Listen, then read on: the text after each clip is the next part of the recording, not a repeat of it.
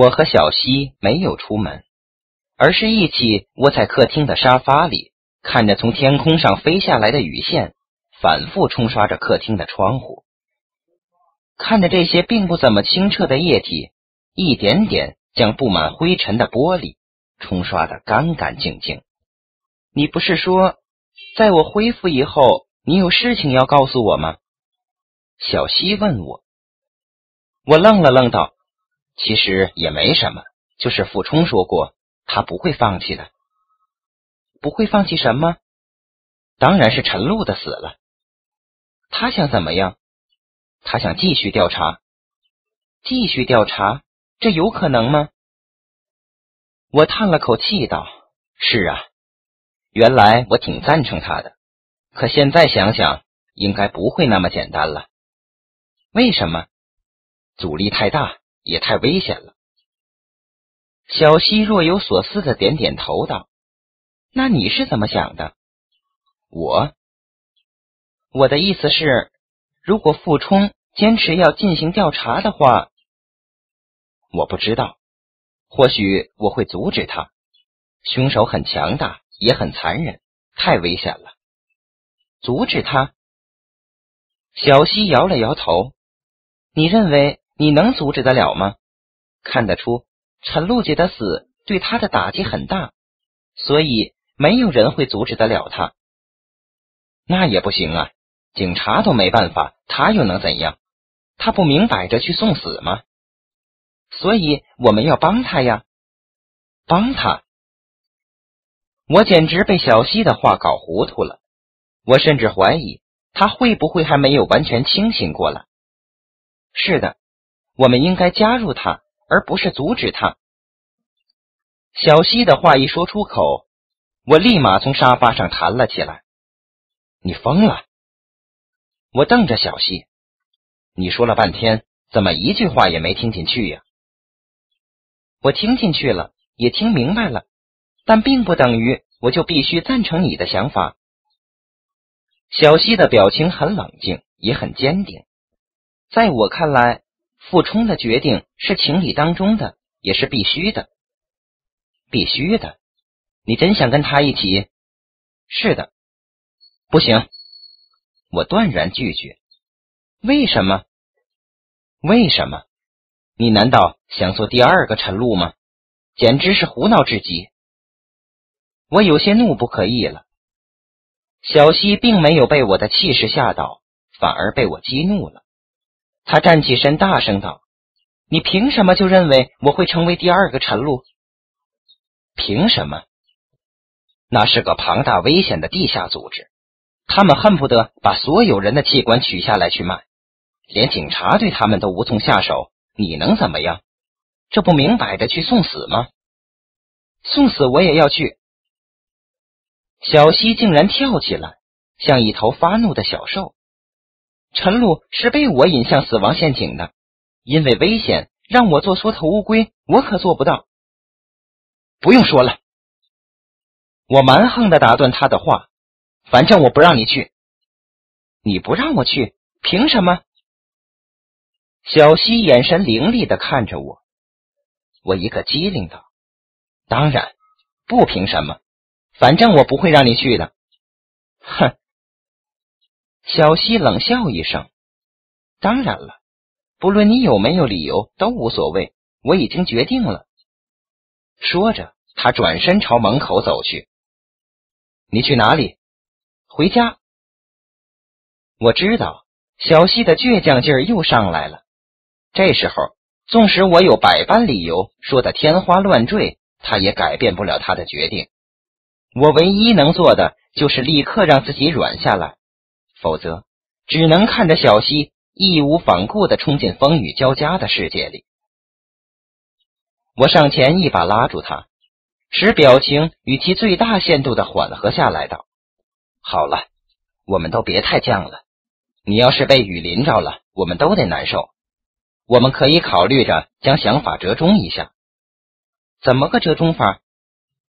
小西有些动摇。我想了想，道。其实我们再怎么争论，意义都不大。这件事的决定权其实在傅冲手里，你能不能去，得由他来决定。小西果然被我说动了，他皱了下眉头，问道：“那怎么办？”这样吧，等雨停了，我去找傅冲商量一下，看他同不同意带上你。那你呢？我笑了。那还用说？他要是肯定让你去，我也一定要去的。我怎么放心你？小西灿然一笑，折身回来。不行。听我说出小西的决定之后，傅冲断然拒绝。这个结果在我的预料之中，我多少有些欣慰，但同时我的心里还隐藏着许多担忧，那是关于傅冲的。你决定一个人去吗？傅冲点点头，带上我吧。我知道，这其实是我内心深处的真实想法。现在我的脱口而出，绝非偶然。傅冲摇摇头道：“不行，危险再大也无所谓，但你不行，你还有小溪。”听得出，傅冲的这些决定同样无法改变，我只得选择暂时服从。临走时，傅冲告诉我：“后天陈露的葬礼在凤凰公墓，你带上小溪来吧。实在不行，我跟他说。”凤凰公墓里。参加陈露葬礼的人已经陆陆续续的赶到了。老天爷似乎有些意犹未尽。头一天原本停了的雨，今天天一亮又开始飞起了细丝。天地间笼罩着一层雾气，一切都湿漉漉的，很像所有来参加葬礼人的心情。只是墓碑上照片里的陈露脸上带着笑，与天气和这里的气氛极不协调。人群里只有少数几个亲友小声的哭泣着，其余的人都是一脸的木肃。今天是陈露去世的第六天，可能大家的泪早已经哭干了，就像我和小溪。小溪将头靠在我的肩上，呼吸细若游丝。葬礼是傅冲主持的，他苍白的脸上没再流下一滴泪水。只在陈露的骨灰下葬的时候，他的身体突然剧烈的抖动一下，险些摔倒。我连忙上前将他扶住。葬礼结束后，小西不顾我的劝说，拦住了傅冲。我为什么不能去？这个问题不需要探讨。傅冲的语气很坚决，而且他并没有因为小溪的阻拦而有停下的意思。陈露姐的死，我有责任。傅冲头也不回的走了。我打心眼里佩服他，因为他采取了处理这个问题最好的措施。而小溪则在我怀里哭成了泪人。就在我绞尽脑汁对小溪好言相劝的时候，我突然发现送葬的人群里有一双眼睛正注视着我。我立刻抬头看去。是一个女人，她的年龄应该跟小溪差不多。她穿着一件黑色的礼服，在人群里并不突出，但她的眼神却极为怪异。而且我确定，她的眼神就是冲着我和小西来的。我捅捅小西的胳膊，暗示他那双眼神的存在。小西会意后，擦干眼睛。转过头去与对方对视一眼，这时候那双眼神慌忙躲开，然后那个女人随着黑色的人流出了公墓。她是谁？小西摇摇头，我不认识。会不会也是偶然认识的，跟陈露一样？小西摇摇头道：“没有啊，这段时间除了陈露，我没再认识别人。”而且我很确定我不认识他，可他的眼神很怪异，似乎认识我们。那你呢？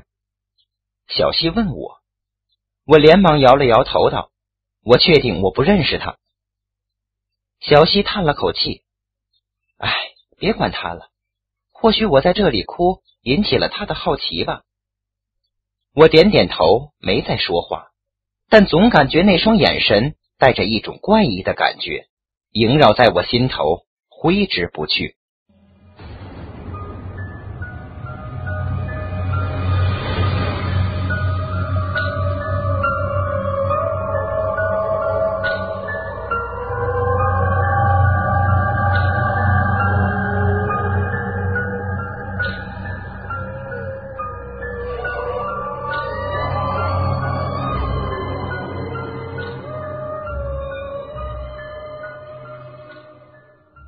一切在我的掌控和预料之中。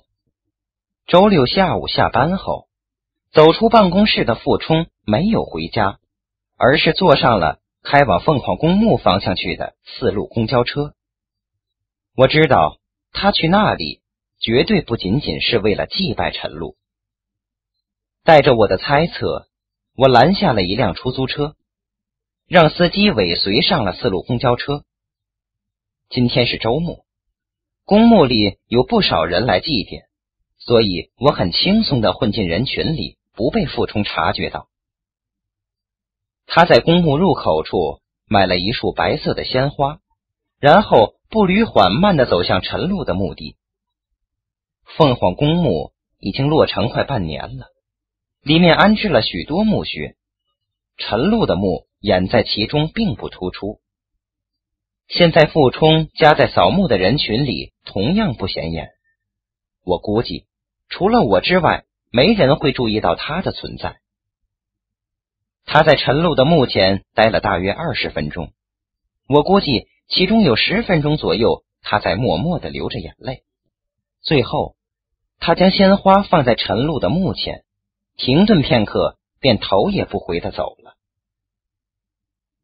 他走出公墓的时候。我看了看天，夕阳已经完全沉到了西方的地平线下，天幕上只剩下一片阴暗的红色，而且开始刮风，风不是很大，但有种刺骨的感觉，让我忍不住打了个冷战。凤凰公墓与医院仅有一路之隔，路与公墓是一同修建的，直通往市区。傅冲走着穿过公路，然后走上一条狭窄破旧的柏油路。柏油路直通医院后门。很显然，他想从医院的后门进入。他脚下的路曾经是这里搬迁之前最繁华的街道，街道两旁是一些倒闭关门的工厂，都被灰尘覆盖。这里的拆迁计划在凤凰公墓建成之后。估计发生在四号门诊楼里的两宗血案会让工程延期的。傅冲一个人走在空旷的野地里，本身显得很突兀，所以我没敢轻易现身。直到他的身影消失了，我才悄悄的跟了过去。医院的后门有一扇铁栅栏门，被一条生锈的链子锁着。我小心的看看四周。确认没有任何异常之后，动作迅速的翻了进去。进入医院，整个世界突然之间变得死一般的静，我几乎只能听到自己的呼吸声和心跳声。我将脚步放得很轻，尽量不让脚下的碎石杂草什么发出不必要的声响。我重新辨别了一下方位。然后直奔四号门诊楼而去。我走走停停，一路躲闪，来到了与四号门诊楼两两相隔的一号病房楼后面。我躲在病房楼后面的拐角里，上下打量着仅有几步之遥的四号门诊楼。楼内外没有一丝动静，也看不到傅冲的身影。我估计他已经进入了楼内。小心的将自己隐藏了起来，在确定眼前没有任何危险，至少危险不会从天而降之后，我目测了一下，从我藏身的地方进入到四号门诊楼里需要几个跨步，以最大限度的减少在我露天空气里逗留的时间。然而，我准备发起冲刺，可就在这时。我突然感觉后背被什么东西轻轻拍了一下，同时一只大手伸过来捂住我的嘴。我感觉身体里有一股冷气直冲脑门。